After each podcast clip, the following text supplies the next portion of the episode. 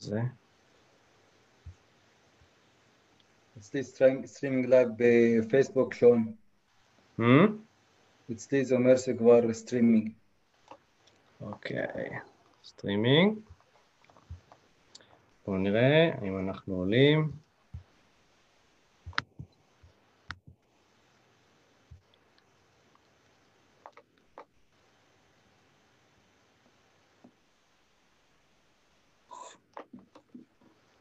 הנה אנחנו פה. אוקיי, אנחנו באוויר. אחרי כמה ניסיונות זה, זה מצליח. זה עובד? ואפילו בזמן. נסגור את זה פה. אוקיי. אז אנחנו נרוויח קצת זמן עד שיצטרפו אלינו חברים, שיצאו מהשבת. ונציג אותך תכף בהדרגה, ויש לי מיליון שאלות אליך ולעוקבים שלנו. אה, נתקשקש איתם קצת, אה, ניתן להם לשאול שאלות. בואו נראה מי איתנו. יש איתנו כבר, יש, יש, יש. טוב, אז אה, הצטרפו אלינו עוד, אנחנו נרוויח קצת זמן.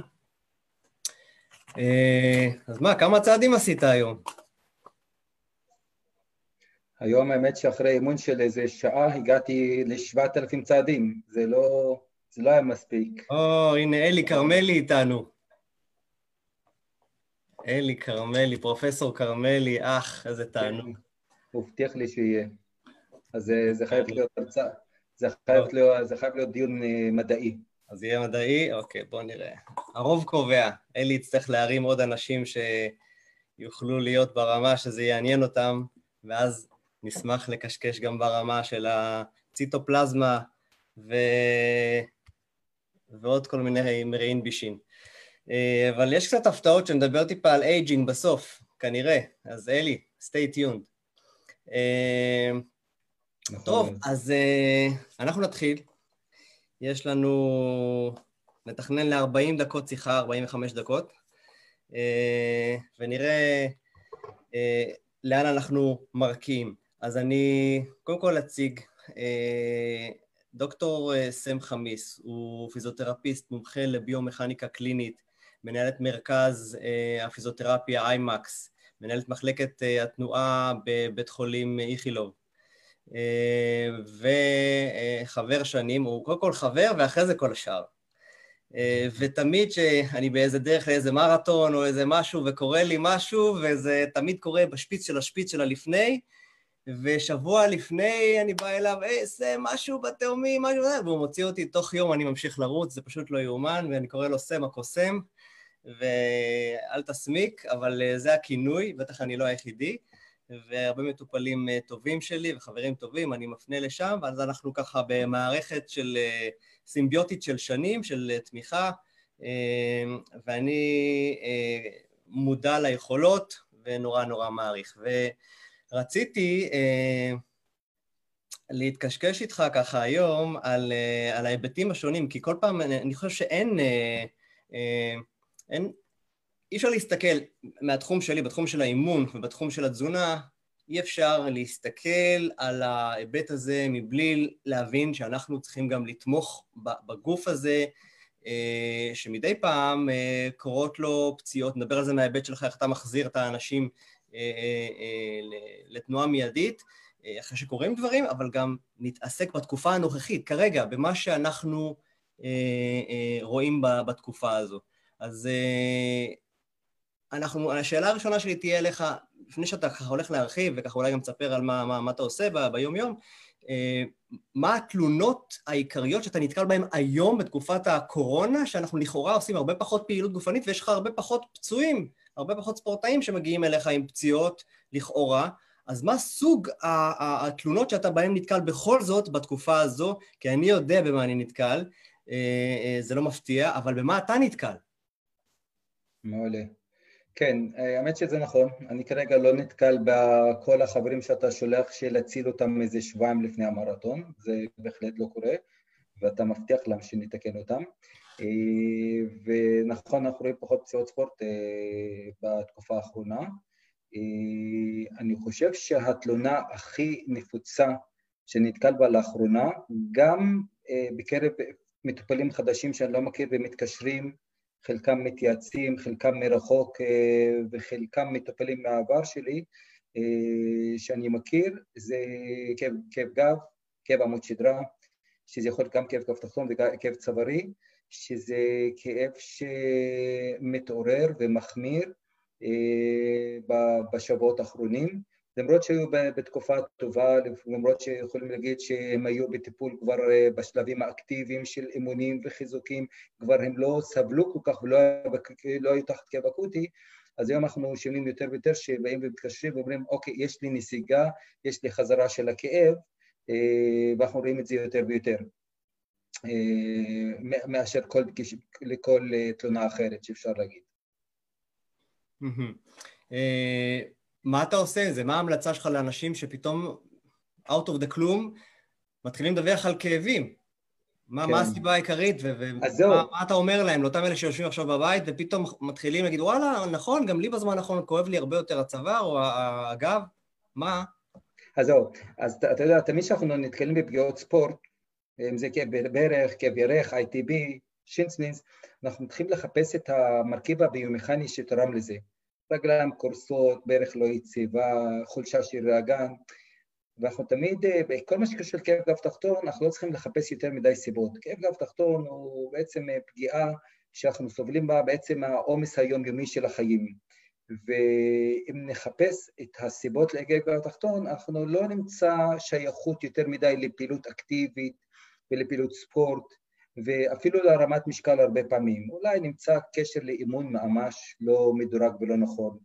אבל כאב גב תחתון היא פציעה של החיים, זה אורך חיים שלנו שאם הוא לא נכון, אנחנו מגיעים לכאב גב תחתון וגם לכאב צוואר. עכשיו, אם נסתכל, מעניין, אחד הפקטורים שמשפיעים על כאב גב תחתון, כמו כל פגיעה, יש לנו את הפקטור המכני, שאומרים, אוקיי, מתחתי יותר מדי את הרקמות, העמסתי יותר מדי על הדיסק, יש לי כאב, זה משהו מכני.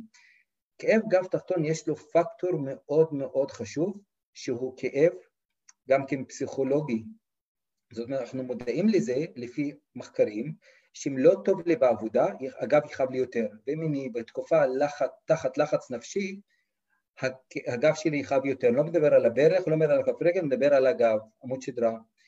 לכן יש קשר. עכשיו, קשה מאוד למצוא היום אנשים שהם לא תחת אה, לחץ ועומס נפשי, מכל מה שאנחנו חווים כרגע, אה, אז לא מפתיע שהאימפקט הנפשי פה גם נותן את חלקו. אה, שאנחנו מכירים כאבי בטן בזמן לחץ. לדוגמה, כן. אז זה משהו שקיים. עכשיו, כמובן שאנחנו באים לטפל בעמוד שלה, אנחנו צריכים להיות מודעים לזה, אה, אבל גם צריך לטפל בחלק המכני.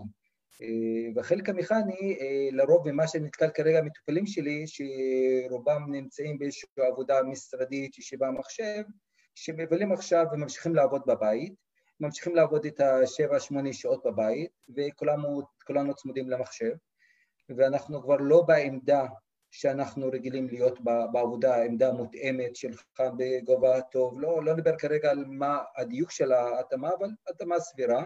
זאת אומרת שאנשים יושבים עם הלפטופ שלהם בסלון מלא שעות, שזה לא המקום האידיאלי לעשות את זה, ויושבים במנחים עקומים לגמרי, נכון, אה, ועובדים על המיילים שלהם בצורה כזו יום אחרי יום, צוברים שעות כאלה בשבוע, זה פקטור משמעותי.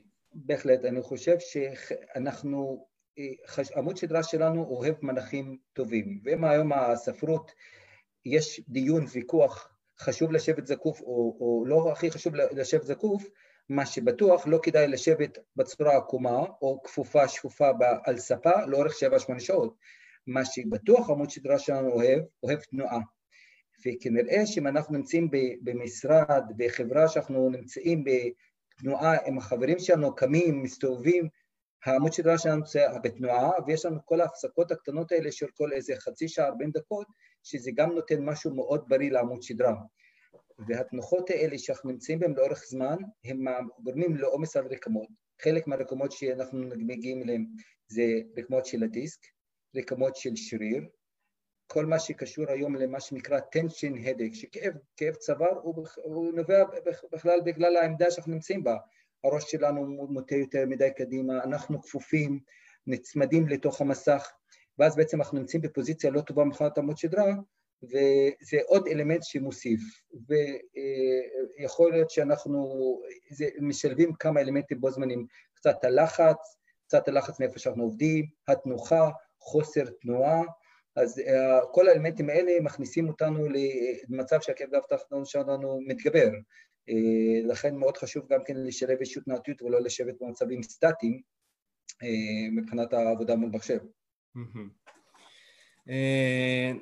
שואלים אותנו מי הדוקטור, אז אני רק אחזור שוב, איתנו דוקטור סם חמיס, פיזיותרפיסט מומחה לביומכניקה קלינית, מתעסק עם שיקום גם בהיבט הספורטיבי וגם לא רק. ואנחנו פה בדיון אה, הדדי על אה, תזונה ופעילות אה, בימים האלה של חוסר תנועה ומלא אוכל. תגיד, דיברנו עכשיו על החבר'ה היותר נייחים, מה, מה עם הספורטאים? בוא נחזור רגע לספורטאים, תמיד יש לי פינה חמה, אתה יודע, גם לספורטאים שעכשיו ליבנו נחמר, לא יכולים לצאת לרוץ או רצים הרבה פחות, ומתאמנים יותר בבית. אז יש לנו את אלה? מה, מה קורה עם אלה? אני, חושב לרצים זו התקופה האופטימלית, אני חושב שזו תקופה טובה. כי היום, מהיכרות שלי עם הרצים, וגם מהיכרות שלי של רצים הפצועים יותר, הם באים אלינו, ואנחנו לא יודע, ממה, ממה, ממה הספורטאי נפצע מרצן? או שיש לו קצת שרירים קצרים, או שיש לו עומס יתר של האימון, או שיש לו חולשה. אה, ואנשים אוהבים לרוץ, רוצים אה, לעלות מהירות, לעבוד עם הקדנס, לעבוד עם המרחק, לעשות ריצות ארוכות, ריצות איכות, אה, ואם יש משהו שהם אה, ממש לא אוהבים, זה אימוני כוח. וכמה שאנחנו מדגישים את אימוני כוח, וכמה שחשוב לעבוד על שרירי ליבה, שרירי גפיים התחתונות, כמה שחשוב שרי, כל השרירי היציבות שלנו, של בטן גב, חשובים לכוח שהרגליים יכולות לייצר, זה משהו שהוא מאוד מאוד חשוב. לכן אה, ספורטאים בדרך כלל אומרים אני, אני, לפחות אלה שמודעים לזה, אומרים, אני מחזק לקראת הריצות, לקראת הריצות הארוכות, לקראת, לקראת המרתון. ואני חושב שהיום, אם זו תקופה שאנחנו יכולים להגיד, אוקיי, אנחנו פחות יכולים לרוץ, אני חושב שזאת התקופה האופטימלית, להתחיל להכניס איזושהי עבודה אקטיבית שמטרתה היא חיזוק. חיזוק מאימונים של קור, אה, אה, לחזק גפיים תחתונות, אם יש לנו אה, במקרה ציוד של כמו פיתה, בוסו שיכולים לתרגל אמונים של ניטורים, כי ריצה זה בעצם ניטור, קפיצה על רגל אחת, קפיצה אה, אה, משוני כיוון, אה, סקווטים, לנג'ים, כל האמון הזה בעצם יכול לתת לי יכולת כוח הרבה הרבה הרבה יותר טובה, שבסופו של דבר היא תשתלם לנו כנראה עוד אה, יום, יומיים שאנחנו מתחילים אה, לרוץ חזרה. אז אה, זה משהו שמאוד נכון להשקיע בו ולהשקיע באמוני כוח ולזכור, ריצה זה לא רק כוח רגליים, זה גם כן כוח שרירי ליבה. וככל שאנחנו נתחזק יותר, אנחנו יכולים לייצר כוח וגם לקבל תוצאות יותר טובות וגם למנוע פציעות, פציעות של שברי מעמד, של שינסטינס כאבי ברכיים, חיזוק שרירי אגן, שרירים מאוד חשובים, אז רק עם גומייה פשוטה אנחנו יכולים אה, לעבוד מאוד יפה על חיזוק שרירי האגן הצידיים והאחוריים שהם מאוד מאוד חשוב למנוע פציעות לאורך כל הגפה. אה, ואני מודע היום להמון אימונים שמתבצעים, אם זה דרך הזום, אם זה להיכנס ליוטיוב לראות, יש היום הרשת מוצפת בתרגל, באימוני חיזוק, לחפש את, ה, את התרגול המתאים ולהתחיל לעבוד ו, ו, ולצאת מהתנוחה הזאת של הישיבה. אגב, אם אנחנו נחזור לעניין של הישיבה, צריך לזכור שעמוד שדרה שלנו לא אוהב כל כך כיפוף, אז לשנות עמדות. אם אתה עובד על מחשב נייד, המצב האופטימלי הוא לשכב על הבטן, להישען על האמות ולתקתק על המחשב, ואז אתה מקשיט את הגב התחתון, אתה יוצא מהתנוחה של הכיפוף. אתה יכול לסדר לך שרפרף על שולחן ולעבוד קצת על המחשב בעמדת עמידה. יש שולחן כזה של למטה ולמעלה. אז אנחנו יכולים לשנות את העמדות שלנו, מהעומסים שלנו, ולהגיע לעמדות הרבה יותר... תרשה לי רגע להשוויץ, תרשה לי רגע להשוויץ. אתה רואה את זה? הנה שולחן עמידה. מעולה. אני שם את זה ואני עובד בעמידה. איך אני... מעולה, מעולה, מעולה. אני מקשיב לך. ולעמוד על פיתה, לעמוד על פיתה תוך כדי שאתה מתקתק על המחשב. פיתה אני לא אוכל. אוקיי, אה, זה כל כך נכון. דיברנו על הכאב מקודם, ובכאבים אנחנו יודעים שאחת הסיבות זה גם חוסר טונוס. הטונוס שיורד לאנשים הוא גם כן, אני יודע שבתקופות שאם יש לי ירידה בטונוס השרירי, מכל מיני סיבות, אני חייב לשבת יותר להכין אה, מצגות, כל מיני, או קורא הרבה יותר מחקרים וכולי, באופן יחסי יש לי ירידה, עדיין לא מוחלטת, אני יכול להתאמן אבל יותר חלש, או אחרי פציעה, כל הכאבים צפים בחזרה, בירידה בטונוס, אני מרגיש כאבים שלא זכרתי שהיו לי פעם. אז זה חוזר. אז החיזוקים האלה הם כל כך חשובים בתקופה הזו, ואני רואה מטופלים ומתאמנים שבתקופה הזו פתאום ככה שבוזים, יאללה, אני לא יכול לעשות את הנפחים שלי, לא יכול לזה, מאבדים עניין. אני אומר, אפשר לנצל את התקופה הזו של, ה, של הקורונה ולקחת את האימונים, אתה רואה, אנחנו מדברים על עומסים, מה זה עומס? עומס זה מכפלה של נפח בעוצמה. עכשיו, אתה יכול להגיע לעומסים גבוהים גם עם מעט נפח, אם תגדיל את אימוני העוצמה, העצימות. הפרקליקים, אז נכון, דיברנו על 100 מטר עד לא מזמן הלוך חזור, או יגדילו את זה עכשיו, או אנשים שיש להם מסילה בבית, ויכולים לעשות עבודה של מהירויות, אוקיי? בין אם זה ליד הבית או לא משנה, אז לא צריך להגיע לנפחים ההיסטריים, אבל עם יותר אימוני איכות בשבוע, או אימוני מדרגות, ותכף אני רוצה לשאול אותך מה אתה חושב על זה, אה, אה, אלה מצבים ש, שבהם אפשר לקחת את התקופת אימון הזו, הרי ב, ב, בתכנון אימונים אנחנו מדברים על פריודיזציה, מלשון תקופתיות, ואנחנו לוקחים תקופות של הכנה בסיס, הכנה ספציפית, תחרויות וכולי, ואנחנו משלבים אימונים בנפח, מה שנקרא זון 2, אחרי זה אנחנו מכניסים אלמנטים של מהירות ועוצמה יותר גבוהה, ככל שהגוף מוכן לזה, הרקמות והלב ריאה, הבסיס האירובי מוכן יותר, ואז הולכים לאימוני איכות בשלבים המתקדמים, כשאני מדבר על ספורטאי סבולת. וכרגע לקחת את הפיריוד הזה, את התקופה של הקורונה, ולעשות ממנה קורונדה. אני אומר, לקחת את זה ולשדרג את זה לאימונים שבהם אנחנו יכולים לעשות אימונים באיכות גבוהה יותר, לא צריך להתאמן את אותם מספר שעות שהתאמנו קודם באימוני נפח, צריך להתאמן פחות שעות, אבל אימונים קצרים ואיכותיים. וזה יכול להיות בסדר, ואימוני הכוח הם חלק מאימוני העוצמה, או חלק מאימוני הבסיס שתומכים גם בשלט, כל אחד ואיך שהוא רואה את העניין הזה, וזה יכול להיות דווקא מצוין, יצא לי לעשות דברים שלא עשיתי המון זמן בתקופה הזו, כן, בבית או ליד הבית, וזה הוציא אותי מהאוטומט, ואני אומר, יש בזה גם משהו טוב. אז זה גם העניין. ועכשיו אני רוצה ממש לשמוע מה אתה חושב על אימוני מדרגות, כי יש לי הרבה אנשים שבסוף מוצאים את המדרגות של הבניין או בניין ליד לעשות uh, כאימון אופטימלי, או התפשרות, או מה שזה לא יהיה. והם כן. עושים עליות וירידות של 24 קומות, או חוזרים על זה כמה אינטרוולים. מה אתה אומר על זה? אז אה, קודם כל אני מחזק את דבריך בעניין של המסילה, צריך לדעת רק שהמסילה זה בעצם ריצה יותר בטוחה מאשר ריצה בחוץ. אז אם אנחנו מדברים על האימפקט בריצה והעומס המצטבר, עצם זה שאנחנו מקטינים צעד בריצה על מסילה, זאת, זו ריצה הרבה יותר בטוחה. לכן כשמשכנים אנשים ומחזירים אותם לריצה, אנחנו תמיד בעד לחזור לריצת מסילה מאשר ריצה בחוץ.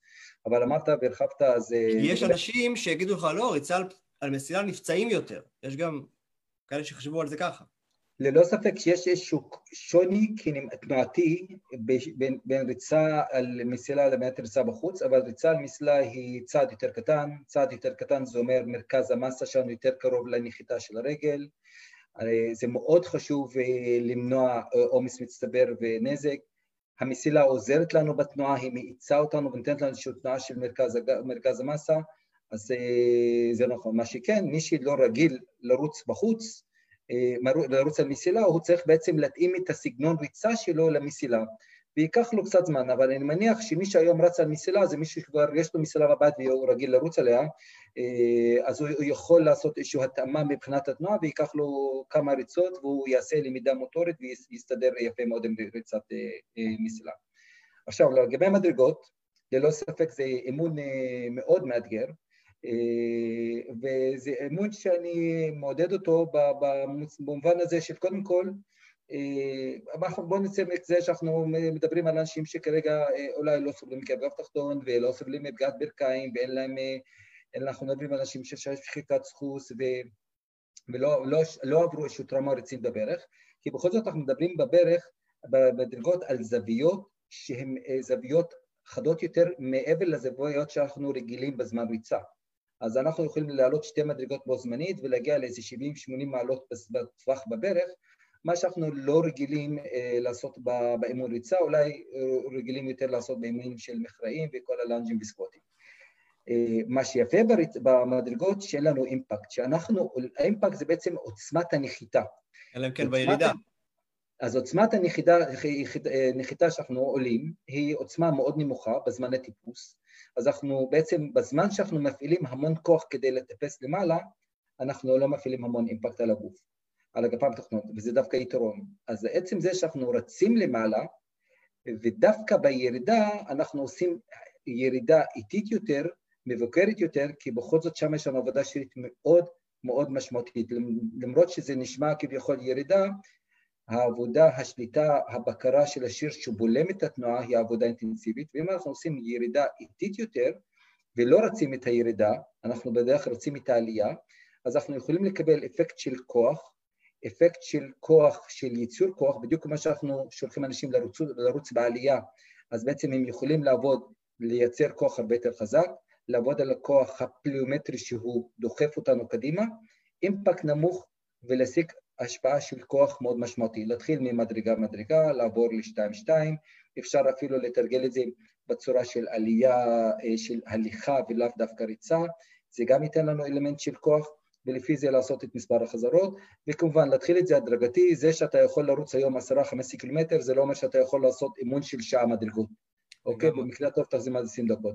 וצריך לזכור שהמדרגות אה, ייתנו לנו גם כן אימון אה, ידיים באופן מעולה, זאת אומרת אפשר לנסות את המדרגות לשכיבות צמיחה ולהתחיל לעשות איזשהו אה, אה, פידבק מבחינתך, התחלת לעשות שכיבות צמיחה שהידיים שלי על המדרגה מספר 4, לרדת למספר 3, להתחיל לאט לאט לרדת בגובה של המדרגה כדי לראות איך אני מתקדם, אה, להיות עם הגב למדרגות, לעשות עבודה של ידיים אחריות, עם כאילו triceps, אז יש לנו גם אלמנטים של זה, ולפני שהכנסנו לשיחה נכנסתי לראות תמונות בגוגל אם מכניסים אימון מדרגות אפשר גם לראות המון עבודה שאפשר לעשות דרך אימון מדרגות, רעיונות לחזק גפיים עליונות, פלנקים, פלנקים להתחיל ממדרגה גבוהה לאט לאט לרדת, בדיוק כמו מנגנון שאנחנו, שמשתמשים במשקולות, משקל גבוה ומשקל נמוך ועולים לאט לאט לאט, אפשר להתחיל מדרגה גבוהה, לרדת לאט לאט ולקבל אפקט יותר חזק של אה, העמסה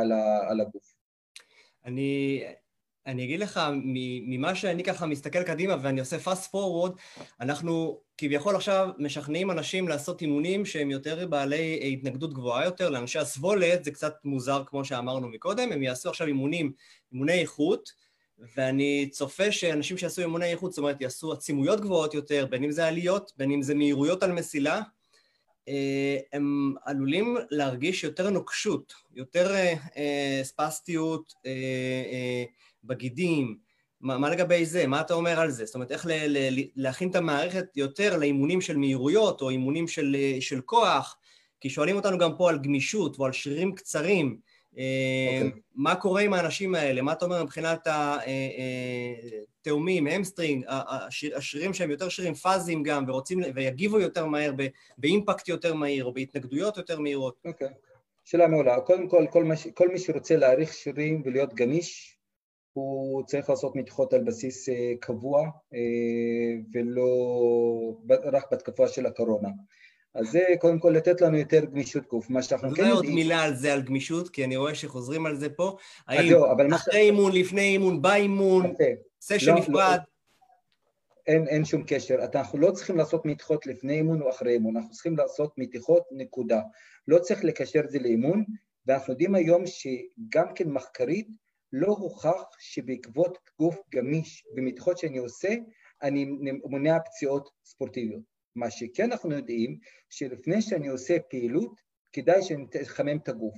ולחמם את הגוף, לעשות אימון מאוד קל, אם זה קפיצות במקום, הליכות מהירות, ריצה קלה, אוקיי, לתת איזשהו חימום של הגוף, ודרך זה אני נותן איזשהו חימום, חימום בליסטי, שבעצם אני עושה איזושהי מתיחה של התאומים, עושה מתיחה של אה, קצת ארבעה ראשי, זה דרך קיבוץ שחרור, קיבוץ שחרור, וזה אלמנט היום הכי חשוב, שאני אעשה איזושהי תנועה עדינה, תנועה, אה, אימון עדין לפני תחילת אימון אינטנסיבי, וזה ימנע את זה. אבל זה נכון, אם אני מפתח קיצורים משמעותיים, היכולת של השרירים שלי לעבוד, ולאו דווקא השריר הקצר, אלא השריר שאנטגוניסטי, שזה בעצם השריר הנגדי שלו.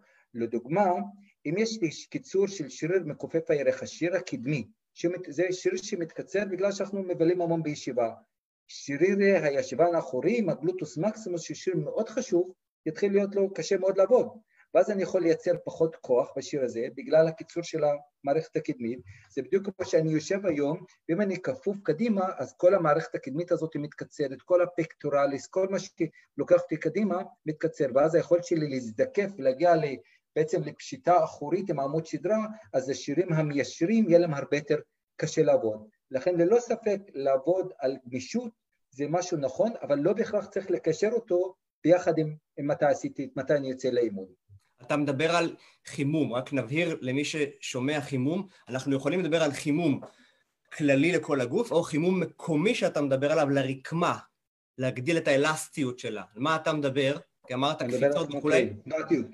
אני מדבר על חימום כללי, קיבוץ, אני רוצה קיבוץ, אני רוצה תנועה. עצם זה שאני עושה לפני אימון של ריצה הליכת צעדים גדולים, אז אני בצד אחד מותח קצת את השריר, גורם לו להתכווץ. יש לי מתיחה, אני לא יושב פה חצי שעה עושה מתיחות. אז זה, זה, אני לא צריך לעשות את זה. מה שכן, אנחנו צריכים לזהר שברגע שמחקר אומר, אני, המתיחות לא מנעות פציעות ספורט, זה נכון, אבל זה נכון עד גבול מסוים. זאת אומרת, אם אני מגיע לקיצור משמעותי, אני כנראה אתחיל לפתח שפצעות. לכן חשוב לנו לשמור על גמישות של הגוף, לאפשר לו תנועתיות, כי בעצם ממה אנחנו. טווח מסוים שזה לא עוזר, ויש טווח קצר מדי שזה כבר יכול לפגוע. בעייתי, נכון. אז אנחנו אה, ככה אה, מדברים גם על חימום שהוא חימום כללי, להזרים דם, לעלות טמפרטורת גוף, זה תמיד רצוי, זה מגבירים גם את העוררות של המערכת העצבית באופן כללי, וגם החימום הלוקאלי של אותה רקמה של השריר שעליו אני הולך לעבוד, בין אם זה יהיה רגליים, בין אם זה יהיה מפרק קרסול, בין אם זה יהיה בעבודת כוח או כתפיים או כל דבר, אז גם שם ההדרגתיות בחימום מאוד חשובה להגדיל את הטווח תנועה של המפרק ולהכין אותו לעבודה יותר, יותר מתקדמת. טרמפולינה, שאלו אותנו על טרמפולינה, אולי ככה זה גם כן קצת קשור. מה, אה. הרבה אנשים קונים טרמפולינה הביתה ו... ויאללה, עושים אירובי, עושים כוח, פתאום 20 דקות, 30 דקות קופצים.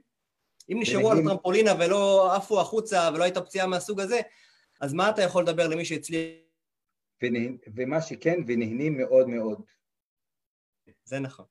זה, החבר'ה של הטרמפולינה זה חבר'ה שנהנים מאוד, הטרמפולינה יכולה לתת לנו אם לא כוח... הם לא נמצאים והם לא עפים בחוצה, אבל בסך הכל הם נהנים מאוד, אה, זה, זה אה, מכשיר שיכול לתת לנו ייצוב, לחשוב, זה שאנחנו קופצים זה לא כוח של הרגליים, המערכת הלמידה המוטורית, הבקרה שלנו, שאני בא לנחות ויודע שאני נוחת לא על משטח יציב שהולך להעיף אותי חזרה, אני חייב בעצם לגייס עבודה שירית עם סנכרון ברמה מאוד גבוהה של שרירי בטן, שרירי גב, אגן, כפות רגליים כדי לעבוד מאוד נכון ולייצר את זה, וללא ספק זה, זה אחד האמונים המעולים, שכמובן האימפקט שלהם שהוא נמוך, כי אנחנו נבלמים יפה מאוד עם הטרפולינה. איזשהו מינון שאתה אומר? תתחילו נגיד לאנשים לא מאומנים שפתאום עושים את זה, חמש דקות, תוסיפו דקה, תוסיפו שתיים, כל יום, לא כל יום. הייתי אומר שבאופן כללי כל אימון חדש שאנחנו עושים אותו, אנחנו צריכים בעצם לעשות אותו בצורה מיומנת. זה בדיוק כמו שאתה רואה אנשים שלא רגילים לרוץ על מסילה ואתה בודק אותם, אז אתה שומע את הנחיתה שם כל כך חזקה על המסילה, כי הם פשוט לא רגילים לרוץ על מסילה, ואלה שעפים על המסילה רצים ואתה לא שומע אותם. אז אני אומר, כל אימון חדש שהגוף לא מכיר אותו, צריך להעלות אותו בהדרגה, ויהיה לי קשה מאוד לקבוע זמנים ואימונים, כי זה מאוד תלוי גם כן במצב ההתחלתי שלך מבחינת הכוח והגמישות, ומה הגוף שלך יודע לעשות. אז הנה, אלי מוסיף לנו חימום אקטיבי. חימום אקטיבי. חימום אקטיבי. זה מה שמחפשים. כן, אז uh, תודה, אלי. Uh, אנשים ככה, uh, נכנס, נכנסנו כולנו לתוך מגפת הקורונה, אבל אנחנו מבינים שהמגפה האמיתית מחכה לנו עוד מעט. המגפה האמיתית זה מגפת ההשמנה שהולכת לנסוק, ואנחנו יודעים שהולכת להיות, להיות עלייה משמעותית בשיעורי הסוכרת. אה, הקורונה תעבור, אנשים, אנחנו הולכים, הזנבות יהיו מאוד מאוד ארוכים, ואנחנו כבר מדברים כבר על אה, עלייה בממוצעת, יש כזה פרדיקציה של חמישה קילו בממוצע, יש אנשים שכבר עלו יותר, יש אנשים שעולים פחות, אבל ממוצעים כאלה, זה משהו פסיכי. ואנחנו כן מעודדים אנשים לעשות או להקפיד עכשיו על אה, אורח חיים שבו תהיו פעילים עד כמה שאפשר, ככה אם אנחנו מתכנסים גם למה שאמרת. פעילים ליד המקרר. כן, לא צעדים למקרר ולחזור. אבל זאת אחת הבעיות, שאנחנו בבית ליד המקרר. אז כן. זה, זה אתגר לא פשוט. זה אתגר אתגר. אה, ואולי נחלק את זה ככה לאנשים שרוצים להתחיל, אתה יודע, נגמר הפסח, אה, רוצים לחזור או להתחיל, לעשות משהו, גם הפסח נגמר, גם הקורונה איפשהו מתחילה ככה להוריד את הראש ואנחנו אולי רואים את האחרי ואנחנו מתחילים להבין כמה התרחבנו וכבר אה, להרחיב את הדלת או את המשקוף אה, בכניסה, זה מתחילים לחשוב על זה ברצינות, רוצים לעשות ספורט. אז אם אנחנו מדברים כרגע על, אה, על, על הפעילות, אז אנחנו מחלקים את זה ל, ל, לשני היבטים. יש את ההיבטים של, ה, של הכוח והחיזוק, ויש את ההיבטים של התנועה והאירובי. אבל הייתי רוצה ככה שאנשים יבינו גם שחיזוקים מהסוג שדיברנו עכשיו, בואו ניקח את האנשים שכרגע לא התאמנו אה, בזמן האחרון, או לא היו מאומנים, או, לא, או, או הורידו משמעותית את האימונים שלהם בזמן האחרון ורוצים לחזור.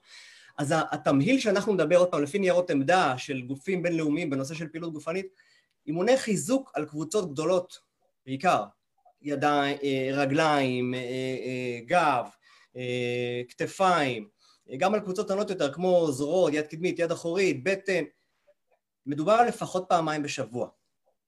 מדובר על לפחות פעמיים בשבוע, לפחות שניים שלושה סטים לתרגיל מסוים, עשר, חמש עשרה חזרות שהמטרה להגיע בסוף לעבודה שמעייפת, ויש מיליון וריאציות. בין אם זה יהיה עבודה פונקציונלית, בין אם זה יהיה עבודה עם גומייה. פונקציונלי אנחנו אומרים כי הרבה אנשים לא הספיקו לקנות ציוד, או באמת לא, או שכבר נתעוררו לקנות ציוד, לא היה מאיפה לקנות. אז יש עבודה עם אה, אה, אה משקל גוף, ו, ולא תמיד זה קל, כי מישהו שהוא 100, 120 קילו לעשות עם משקל גוף, זה לא, לא, זה רק נשמע קל. עדיף גומי, עדיף משקולות כבר. אז לא תמיד משקל גוף זה אומר אימון קל. אוקיי? כי יש כאלה, לא, אני לא רוצה משקולות או אני לא רוצה משקולות, אני אעשה משקל גוף. אז צריך להיזהר מהסיפור הזה. אבל שני, שני אימונים כאלה בשבוע זה מינון טוב לחיזוק, אבל בואו לא נתבלבל, זה לא מונע מאיתנו את ההשמנה, או אפילו לא תורם בקצת לירידה במשקל. הדבר הכי משמעותי כרגע הוא לייצר, מבחינת ההוצאה הקלורית, לייצר אנרגיה, או לייצר אה, שריפה משמעותית ולהגיע לאיזשהו מאזן שלילי, זה כמה אנחנו מוציאים, ואם אנחנו עוד, בהינתן הקורונה עוד פעם מרחפת מעל ראשנו, אז אנחנו מדברים על תנועה במר... במרחב שהוא קטן, אל תחשבו ספורט. אל תחשבו ספורט כרגע, תעשו ספורט זה מצוין, כי זה החלק השני של הכושר במובנים של אם נסתכל על גמישות או וחיזוק, דיברנו, אז האירובי הוא מאוד מאוד חשוב, ואינטרוולים כן או לא, אימוני איכות, דיברנו על זה, אבל זה עדיין לא כמות שתגן עלינו, אני מדבר על רוב האנשים שעושים אימונים איפשהו שפויים, של מספר פעמים בשבוע. הדבר המשמעותי ביותר שיכול להשפיע על הקלורי אאוט שלנו, על השריפה שלנו, זה כמה אנחנו זזים ביום. זה כמה שעות עמידה ותנועה יש לנו ביום. זה העניין, זה העניין. ולכן גם מה שאמרת מקודם, אני מתחבר לזה מאוד. עבודה בעמידה. לא רק לגב, לזוז יותר, ההוצאה הקלורית, ההוצאה, הפעילות השרירית עולה, מצטברת הרבה יותר. מי שלא יודע להכניס את זה בעצמו לסדר היום שלו, שיתכנן לעצמו לו"ז, שבבוקר הוא עושה תנועה מרוכזת של שעה עבודה, לא משנה אם זה משהו שהוא פיזי ומייצר לעצמו צעדים, והפקטור שאני הכי אוהב למדוד זה בעצם, בעצם צעדים. המחקרים מראים לנו המלצות של גופי, בינלאומ... אה, אה, גופי בריאות בינלאומיים, מדברים על עשרת אלפים, אבל אנחנו יודעים שמתחת לששת אלפים, אם תסתכלו על רוב השעונים והטלפונים, הם מכוונים לששת אלפים צעדים, הגעת למאה אחוז מהיעד שלך. למה? כי המחקרים מראים שמתחת לזה יש קורלציה משמעותית לעלייה ברמת הסוכר בדם, והסיכוי להתפתחות סוכרת עולה ברמה תנועתית מאוד נמוכה. אז אנחנו צריכים לעבור את המספרים האלה של הששת אלפים, ומי שרוצה לראות גם ירידה במשקל צריך לעבור את העשרת אלפים צעדים. עזבו את העצימות, עזבו את הכושר, לא משנה מה. תסדרו את הבית, תעשו פאנלים, תזרקו את הזבל ותלכו לסופר. כמה שיותר פיזי. ואם זה לא נכנס לכם בסקייג'ואל היומי שלכם, תפנו שעה בבוקר, תתחילו מזה, תייצרו חמשת אלפים, ששת אלפים צעדים בשעה מרוכזת, או בתנועה מול אה, אה, אה שיעור אירובי שתורידו ביוטיוב, או לרקוד, או לא משנה מה, ואז בדרך כלל היום-יום ייתן לנו ממוצעים של 3,000-4,000 צעדים, גם בעבודה יושבנית, מקלחת, אה, אוכל וכולי, זה מה שהוא נותן, 3,000-4,000. פעילות של שעה תיתן לנו קרוב ל-6,000, אם היא תהיה פעילה, לא אימוני כוח בלבד, אלא אימונים תנועתיים. אימונים של שעה ריצה ייתנו כפול מזה. אבל תנסו לייצר יותר מ-10,000 צעדים, זה תנועה משמעותית לבקרת משקל. זה מאוד מאוד חשוב, וזה עוזר לנו לווסת את רמת הסוכר. ותכף נדבר כמה מילים אולי על, על תזונה. אז, אז נראה איך אנחנו מיישרים את זה מהצד השני, כי מצד אחד אנחנו רוצים להוציא קלוריות שנתקעות לנו בגוף, מצד שני אנחנו רוצים למצוא אולי שיטה שבה נכניס פחות קלוריות פנימה, ומה שיקבע את הרמה של ההשמנה שלנו בסוף, או את הרמה, הסטטוס המטבולי בפנים, והסטרס שנוצר פנימה, אני לא מדבר על ההיבט המנטלי, אלא יותר הפיזיולוגי, זה בעצם כמה קלוריות הכנסתי, מה העודף האנרגטי שנכנס, שנכנס לי וכמה הצלחתי להוציא. אוקיי. אז ו... שון, יש לי, יש לי שאלה בהקשר לזה, כי בעצם אנחנו היום ממליצים, משנים אה, צורת אימון אה, אקטיבי, ריצה, כוח, מה, מה היום התנאים החדשים מאפשרים לנו, ומן הסתם אתה היום אה, מקבל את המטופלים שלך, והיום אומרים לך, אוקיי, היום האורח חיים שלי השתנה לחלוטין, אני כבר לא יוצא לעבודה, לא יוצא לקניות, לא מסתובב, והייתה לי תוכנית אה, של הרגלי אכילה שאתה נתת לי, והייתי על זה והייתי מדויק. אז היום אתה לא אמור להתאים את התוכנית שאתה נותן להם בהתאם לשינוי באורח חיים שלהם, כי הם כבר אה, לא עושים מה שעשו פעם. יפה, זה בדיוק העניין, זה בדיוק העניין, ולכן אנחנו, עוד פעם, בשיחות שלי מטופלים היום, ואנחנו עושים אה, שיחות גם היום, חלק מגיעים עם המסכה, וזה חשוב להבין שאנחנו גם מטפלים באנשים, גם בתקופה הזו, אה, וחלק דרך השיחות וידאו, אנחנו, קודם כל אני שואל לאנשים, לפני שאני מדבר איתם על האוכל, לכמה ירדה הפעילות שלך ביום, ולכן אני אוהב לבדוק צעדים. אם בן אדם היה עושה 12, 13 אה, אלף צעדים ביום, ופתאום הוא עושה 7,000, אני כבר יודע שיש לו עלייה מסוימת במשקל, אם זה נמשך לאורך זמן, יש לו עלייה במשקל, ואם הוא אכל משהו, הוא אכל קודם. אוקיי? אז אני יודע, ולכן אני, אני מתחיל קודם כל ממה הוא עושה היום, לאן זה הגיע. מתוך המעקב והמוניטורינג הזה של התנועה, אני אתן את ההמלצות הבאות שלי. אז אם אתה אומר, רגע, אתה יודע מה, אין לי סדר יום. אחד הדברים שהכי משמעותיים לנהל אנשים עכשיו ברוטינה הזאת, שכולנו בטוחים, הרי זה יעבור, זה, זה, יש פה מצב של אי ודאות גדול, אין לנו בעצם רוטינה, היינו רגילים לקום בבוקר, ללכת לעבודה, לחזור, יש איזשהו סדר, לא קיים, וזו תחושה שזה סוג של זמני כזה, אז מה, נתחיל לבנות עכשיו סדר יום למצב הנוכחי? כן, התשובה שלי היא כן. אנחנו לא יודעים בדיוק מתי זה יחזור, והתשובה היא כן. ואני רואה מטופלים שהתעשתו על זה מהר, ובנו סדר יום, והחליטו עם הילדים, אוקיי, קמים בתשע, כן לא, או בעשר, או, או בשמונה, או לא משנה מה, אבל מה אנחנו עושים בשעתיים האלה? אתם לומדים, אחרי זה רואים טלוויזיה שעתיים, נותנים סדר יום בבית. וגם לעצמם, אלה האנשים שהבקרה של המשקל והבריאות שלהם הם הכי טובים.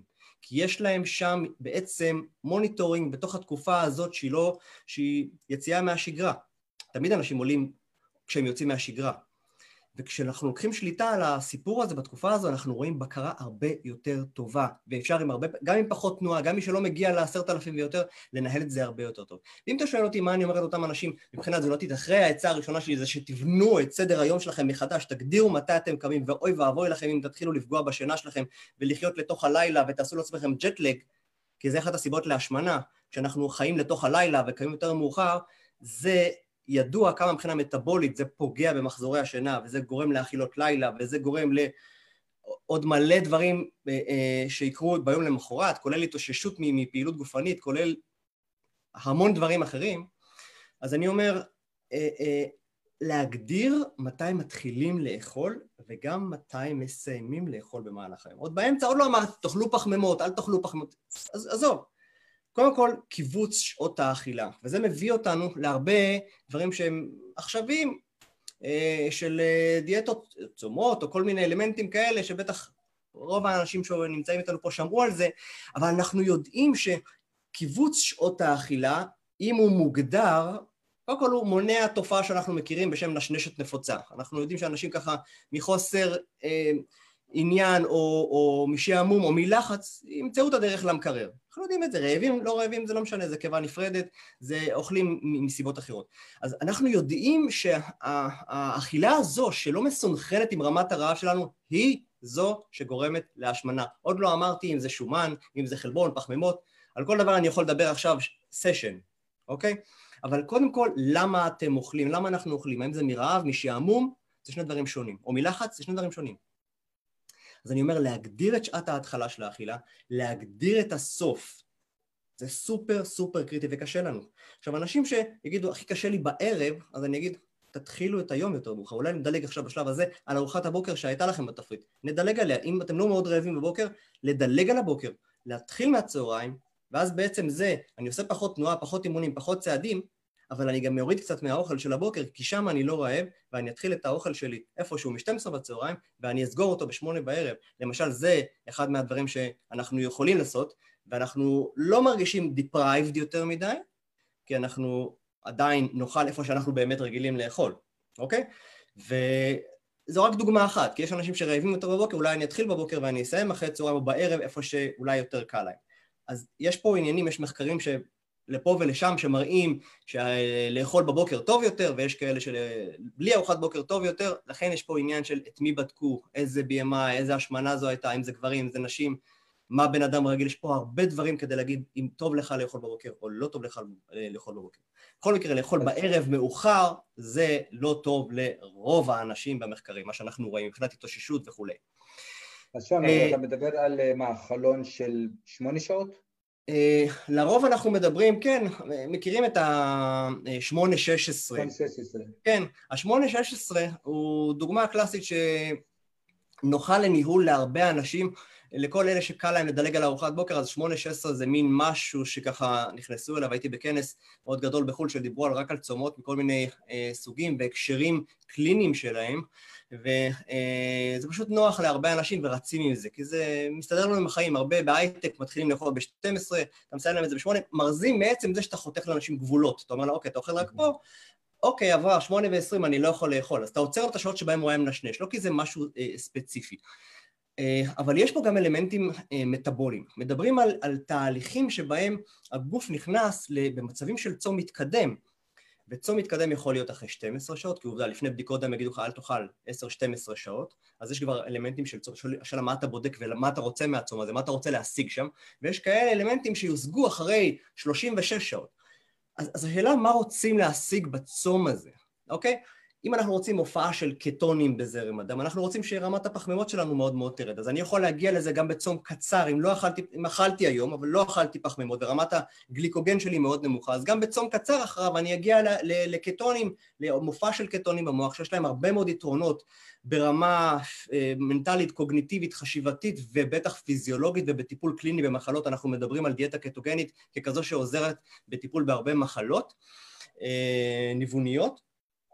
ו- וזו רק דוגמה אחת.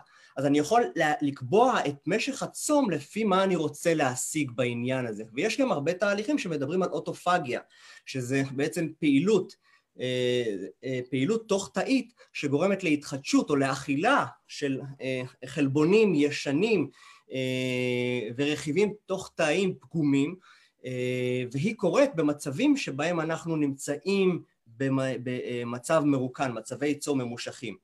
אה, לעומת זאת שיש לנו מצב של אה, אה, ספיגת אנרגיה, פחמימות, חלבונים, שומנים, אז אנחנו מיד הולכים למסלול האנבולי ועוצרים את המסלול הזה של הפירוק שעושה את האוטופגיה. אז אנחנו בעצם נעים במחזוריות, אנחנו אומרים תבנה את עצמך, תאכל, תדאג לעצמך שמונה שעות, ויש כאלה שעושים את זה בקיצור של שש שעות אפילו כדי שיהיה להם שמונה עשרה שעות של צום, כדי ש... או אפילו ארבע שעות של אכילה ועשרים שעות של צום כדי שהגוף יגיע לסיכוי יותר גבוה לאוטופגיה ולרמות קטונים יותר גבוהות. ואגב, אני לא מדבר על כל יום, אפשר לעשות את זה מספר ימים בשבוע, זה גם כן עובד. Mm-hmm. ואני לא נותן פה לאף אחד המלצה לעשות אה, אה, אני לא נותן פה שום רצפט, שום תפריט, שום הנחיה לעשות. אני לא הדיאטן שלכם ואני לא הרופא אה, שלכם ויש פה אנשים שאולי זה לא מתאים להם, אני מדבר על דברים שהם מדוברים היום ברמה הקלינית, מדעית וכולי וכל אחד צריך שזה יותאם לו אישית, אז אני לא רוצה שאנשים יצאו מכאן ואמרו, אוקיי, צריך לצום עכשיו ב-18 שעות. זה לא. אה, אבל יש לזה הרבה מאוד יתרונות אם עושים את זה נכון ועושים את זה בהדרגתיות.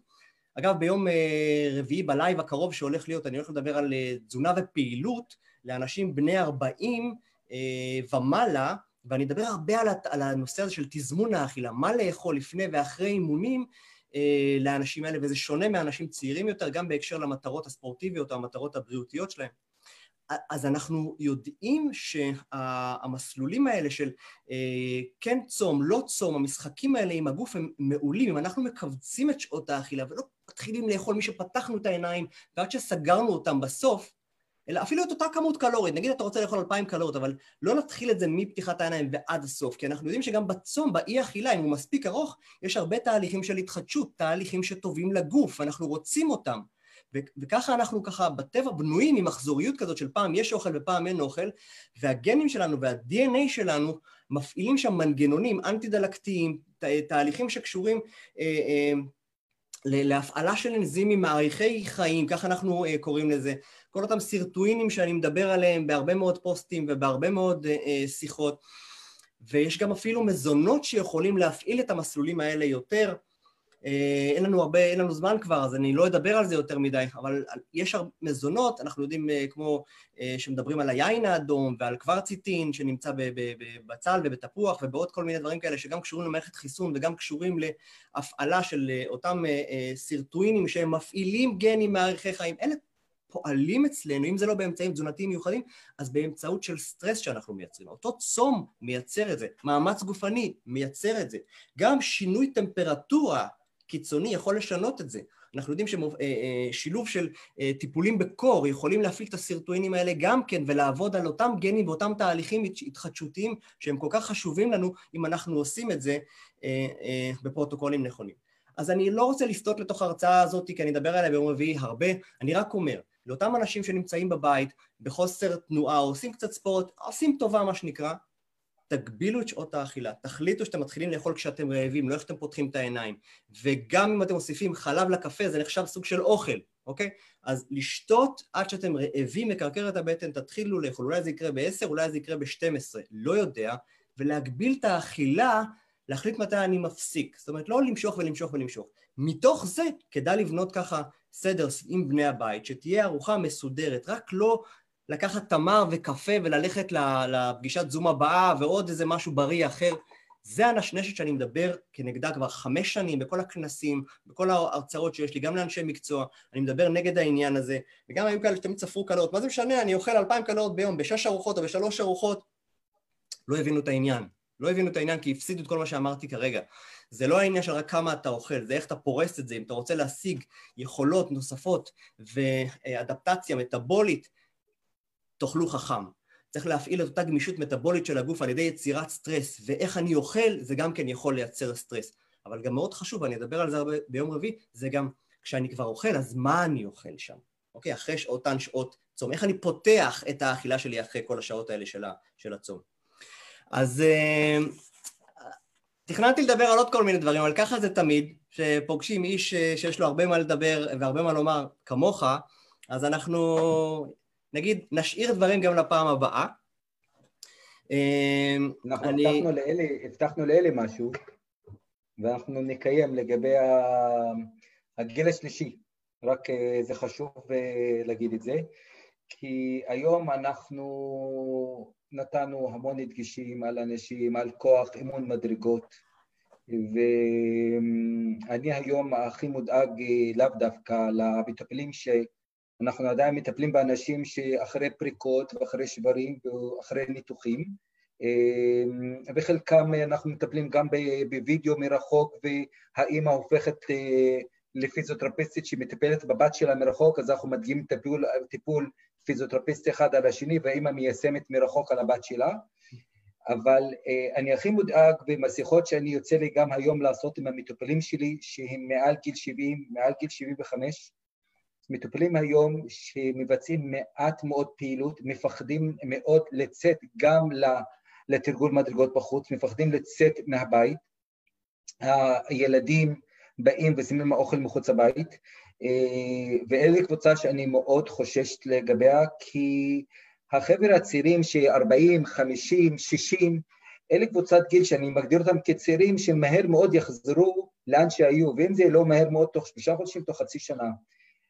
בקבוצת גיל הזאת של מעל 70, מעל גיל 75, מאוד קשה להחזיר אותם לאן שהיו, ומה שאנחנו מאבדים מבחינת כוח שרירים, יכולת תפקודית, יכולת שיווי משקל, לא לחפש את, ה, את הקיר כדי להישען עליו כי אני לא יציב כבר, לא לקום מספה ואחר כך ליפול בחזרה לתוך הספה כי אני עדיין לא מספיק, אין לי מספיק כוח שירים. אני עכשיו בוחר לשבת על כיסא גבוה מאשר כיסא נמוך כי קשה לי כבר לקום מכיסא נמוך.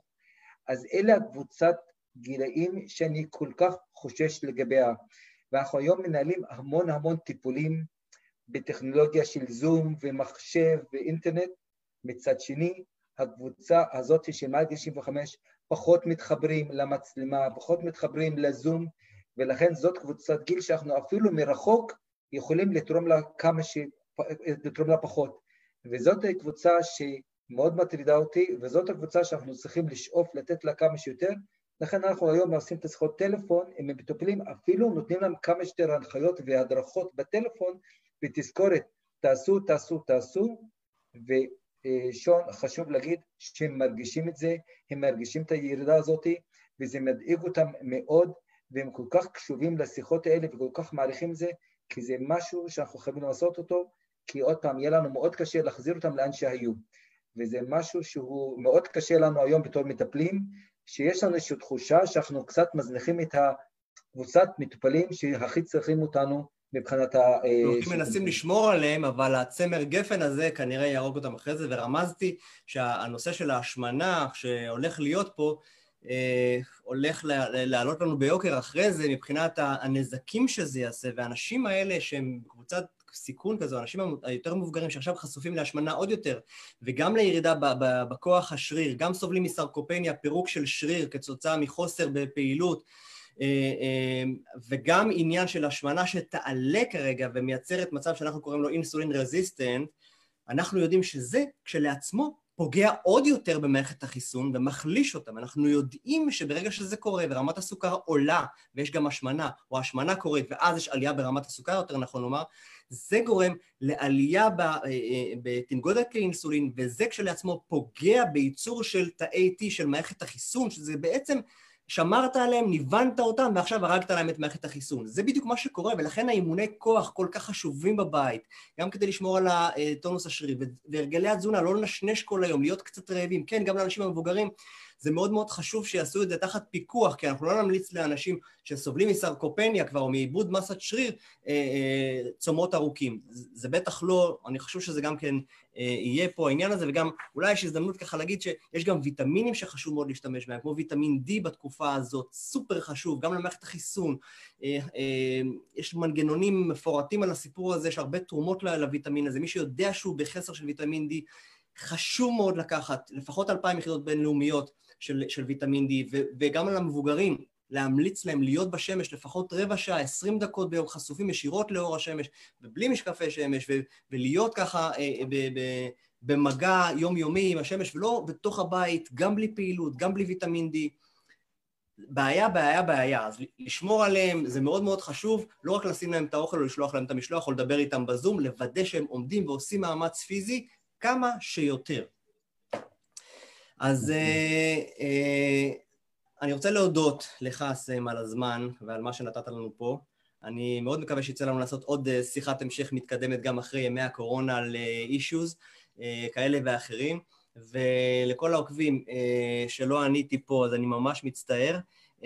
אני ארצה, תוכלו לרשום פה עוד שאלות לי או לסם. אה, וגם לדבר על נושאים שאולי מעניינים ואפשר לדבר עליהם בעתיד, בין אם זה תזונה ומערכת חיסון, יש גם הרצאה שלי אחורנית, לא חזרתי על הרבה מהתכנים, אבל תדפדפו לפני שבוע, שבועיים גם כמה, אה, גם בהרצאת לייב שדיברתי על, המנג... על תזונה, על שינה ועל uh, תוספים שם בהקשר הזה. אם רוצים הרצאה בנושא של תוספי תזונה, או על נושא של אימון, או על הרזייה ודיאטות, כל מיני כאלה, אז אפשר לעשות את זה. אה, כבר התרגלנו לנושא הזה של, של זום ולדבר ככה לקופסה, אז אה, יאללה, עברנו את זה, כולנו, אז יאללה, אז למה לא?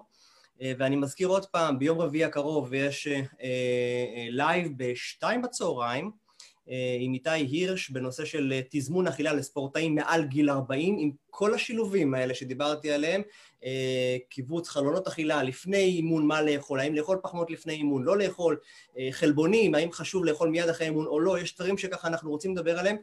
מחר זה יום ראשון, כל יום ראשון אני עושה את האתגר, האתגר של מחר, האתגר היותר טבעוני. למה? תקראו, כי אנחנו יודעים שיש קשר בין עודף חלבון מהחי לא לכליות ולא לעניינים האלה, אלא להיבטים שקשורים לתהליכי הזדקנות מואצים. אה, אז זה מעניין, ומדברים על זה בחודשים האחרונים, ואני אה, גם כתבתי על זה, וזה אה, יהיה כתוב גם בדף. עם הפוסט הטבעוני, לפחות יום בשבוע לאכול פחות מהחי והרבה יותר ירקות ופירות, כי אנחנו לא ממש חזקים בזה, זה טוב לנו כרגע למערכת החיסון, וטוב לנו גם ל anti aging, כל ההסברים יהיו שם. אז סם, המון תודה. בשמחה, אני גם ממשיך לענות על השאלות שיש, אז אם יש עוד שאלות... אנחנו נמשיך לענות. בדף, מי שירשום שאלות, ותרשמו איזה נושאים מעניינים ואנחנו עוד ניפגש. אז תודה רבה לכולם, ושיהיה שבוע טוב וחטוב לכולם. וחזרה קצת יותר לשגרה. כן. ביי, להתראות. לילה טוב, ביי. לילה טוב.